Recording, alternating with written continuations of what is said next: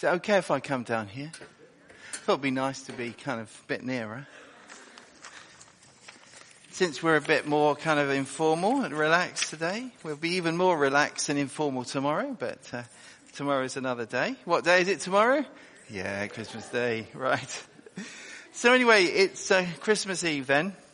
And I think, although probably not everyone, well, obviously not because quite a lot of people aren't here, but uh, I, I, think it's great actually to be in church on, on this day, on Christmas Eve, because, um, I think it, and what we're going to do is just, just focus on that little segment of the story that we've just seen and, and the bit beyond it. Because it just gives us a bit more chance to kind of live in this amazing story. Well, of course, it's not just a story. It's what actually happened. So I think it's great just to linger for a bit, and that's what we're going to do now. We're focusing on what happened as they get to Bethlehem and Jesus is born.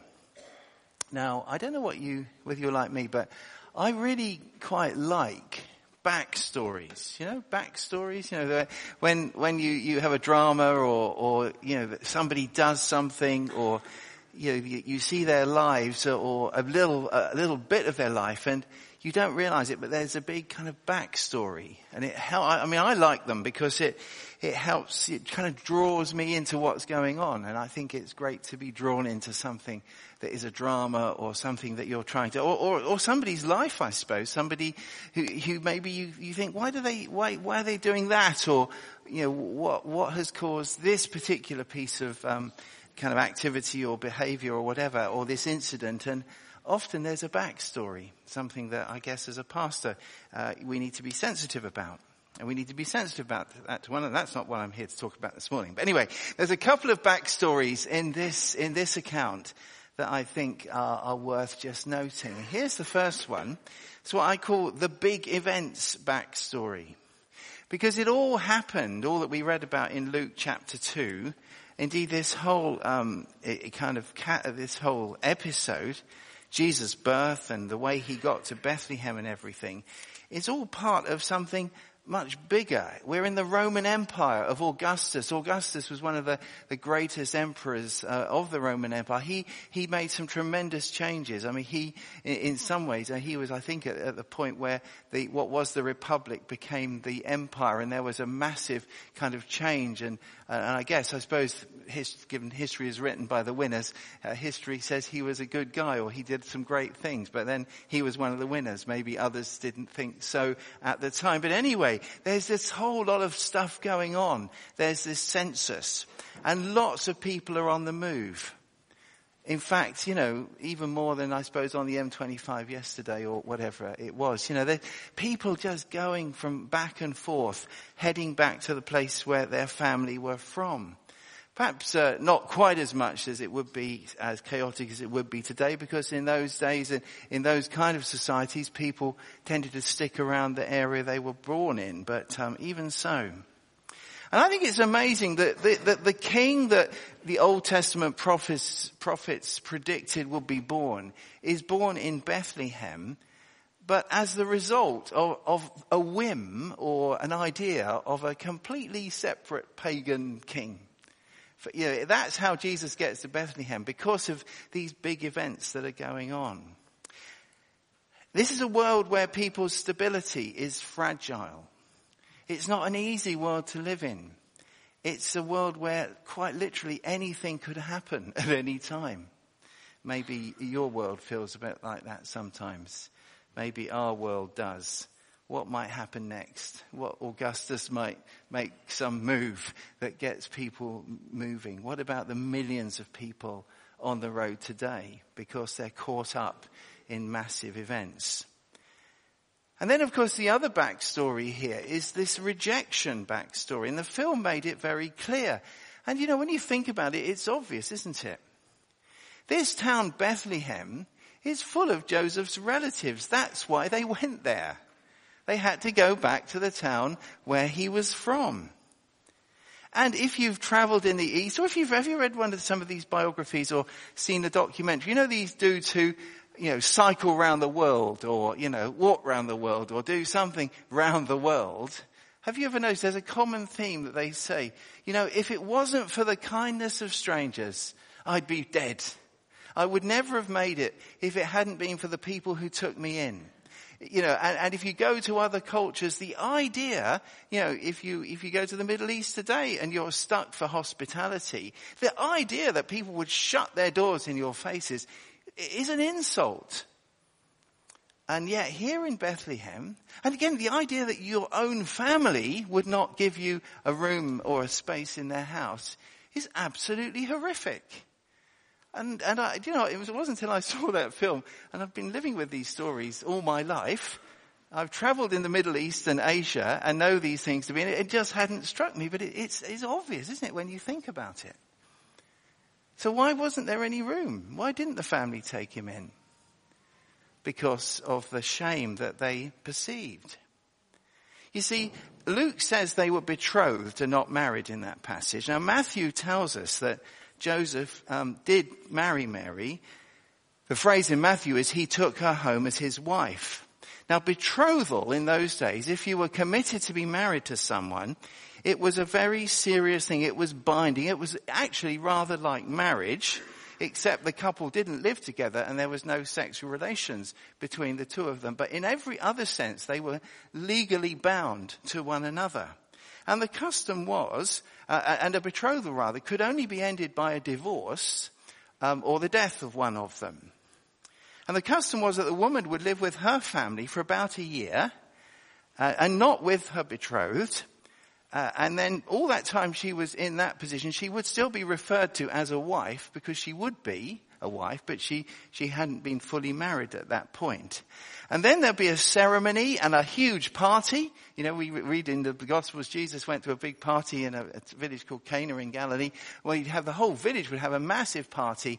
And at the end of the party, the, the, the, the groom, the, the man would take the woman from her family home to his own home, and that would be when they were married, and that's when their, their sexual relations would begin, and that would be, that was when they were kind of married in that sense. And that's why when in the, in the dream, do you remember the dream that Joseph has? The Lord, the angel of the Lord says to him, don't be afraid to take Mary home as your wife. That is a reference to the ceremony and the, the process. And, and Matthew tells us that, um, so mar- uh, that, that Joseph did that, but he, they didn't consummate their marriage until after Jesus was born. And that's why Luke describes the, the, the situation of being betrothed here. Um, they were actually married, but they weren't married because their marriage hadn't been consummated, although they'd been through the ceremony. But even so, if you look into the story carefully, you see that, that, that Mary, immediately she's told she's pregnant. She hasn't missed a period. Nothing's happened. She's told by the angel, go to Elizabeth, your cousin, because the proof that this is true is right there. She is already six months pregnant. So Mary immediately goes right the way across the country to her relatives, Zechariah and Elizabeth, and she stays there for uh, three months because she leaves just before John the Baptist is born. Now, you know, the person who wrote all this stuff or, or, gives us the narrative, of course, is a doctor. Luke is a doctor, so he's interested in months of pregnancies and that kind of thing. He would have known Mary. Uh, there's some evidence that suggests that he was certainly around Palestine uh, uh, when she was a much older lady, so almost certainly he got the material from her. So, let's get the timing. So Mary goes back, uh, she, she goes away for three months and then she comes back. Presumably that's when she tells Joseph. That, so the marriage wouldn't have taken place, the going home part of the marriage wouldn't have taken place till at least three months into the pregnancy. And six months later she's in Bethlehem about to give birth. What do you think the family are saying? So that is why there is this rejection. But the point is this, when God comes into our world, He comes as a helpless, crying baby, unable to do anything for Himself. He comes into a world in which the powers move people around at their whim, a world where everything is unstable, into a family that doesn't want to have anything to do with him or his mother. Even before he is born, Jesus faces rejection. So that's why they end up in someone's place with no bed, may have been a stable, could have just been the courtyard of someone's house where the animals were, or there was a place where animals would be. There's no bed, there's no cot, there's no blankets. I guess they got hold of some cloths from somewhere to wrap the baby in. And the place that he's laid is an animal's feeding basket. That's the backstory. Now what do we make of this backstory? What does it tell us? Well, it tells us about God's amazing love, doesn't it? We realize just what God is like in loving us so much. You know, elsewhere in the New Testament of the Bible it says this, thanks be to God for his indescribable gift. When you think, you know, being born in those circumstances, in that world, in that way, at that time that Almighty God should become a, a, a helpless, speechless, uh, immobile baby is astonishing, isn't it? That's how much he loved us. The same book of the Bible, 2 Corinthians says this, we know the grace of our Lord Jesus Christ, though he was rich, for our sakes became poor, so that we through his poverty might become rich. 2 Corinthians 8 verse 9. What do we do about that? Well, we worship Him. We love Him. We appreciate Him. That's how much God loves you. If you've never seen that before, if you've never thanked Him for that, if you never welcomed Him and His love into your life, well, here's a little pointer to how much He loves you. That's what He did for you and for me. What do we make of it? Well, we worship because of his amazing love. But there's something else we make of these big events, particularly the rejection. And that is that if we're followers of Jesus, he is our Lord. And we're with him. You know, he, we're with him. And there are two ways at least where this works out in our lives, I'd like to suggest. I'd like us to think about that briefly. First of all, we live as His people. That's what I mean by we're with Him. You see, do you remember Jesus called those 12 disciples and they're prototypes of all believers to follow Him. It says He wanted them to be with Him and to follow Him. And He tells those people and others like them on one occasion. Do you remember he said in the Beatitudes, one of his most famous bits of teaching, pardon me, he tells them, you're blessed. You're favored by God, you know, when you get rejected. When you get treated in the same way that I've been treated. Jesus said, blessed are you when people insult you, persecute you, and falsely say all kinds of evil against you because of me, he says. Because of me. He says, you're with me, you disciples, you may be treated the way I was. In fact, Jesus told us that they would treat us, or they may treat us in the way that he was treated. He told the disciples that actually many times in the Gospels. If we're with him, we may face rejection as well. Hebrews 13, 12 to 13 says, tells us that we, quote, bear the disgrace he bore it says we go to him outside the camp. What camp? That means that we're linked. And that can mean rejection for us too. Before Jesus died, he had a very long talk with his disciples to prepare them just for that kind of thing amongst others. It's in John chapter 14, 15, 16 and 17. And as it happens from next January, uh, we're going to be learning uh, from that, that, that part of John's gospel next year. And he tells us there that he's with us as his disciples. He promises to help us. But it can be difficult. For like Peter, you remember Peter when he was there by the cross and someone said, oh, you, you, you're from Galilee. You know Jesus. It wasn't even hostile. But Peter thought, oh no, you know, no, I don't know him. Starts cussing. And that, we can face that. It might seem a little thing, but we face it. That feeling. I remember when I was at school, I was a, a Christian um, I kind of grown up as a Christian. I, I kind of became a believer for myself when I was about 14. And I remember at school uh, up until then, and indeed beyond it, I, I, you know, I kept very quiet. You know, the last thing I ever wanted was somebody to know that I had any association with Jesus or, you know, my parents. I know lots of people don't want to be associated with their parents, but uh, with my parents, it was partly because of the, the Jesus thing. And even, even after I was, I was baptized, I became a Christian at 11 rather, I was baptized at 14. And it wasn't actually till I was baptized and, and uh, challenged and a friend came to our school and started a Christian union when I was in the fourth year that I knew I can't hide being a Christian any longer. I need to stand up and let people know that I'm with Jesus. But that, you know that feeling, rejection for his sake. And that's only a small thing. It can be much harder. I got a letter this week from, uh, you know, you get Christmas letters at this time of the year. Anyone get Christmas letters? This is a letter from a, quite a, a, a good friend of mine from the past. And uh, he used to work in Bangladesh, actually, in the a project called Lamb uh, Health Project. And the letter was about how he he he had he's now in this country and hadn't been back there for seven years. And in the letter they said this: he'd been at Lamb and it was great, they say, seeing old friends and catching up with people. Not least hearing how they have walked with God through the years. There are always many stories to tell, some sad some better. One of the men that I knew who had become a Christian from a Muslim background in Bangladesh was killed last year by hardline Islamists. We caught up a bit the, we caught up a bit the news around his family and the group of believers there.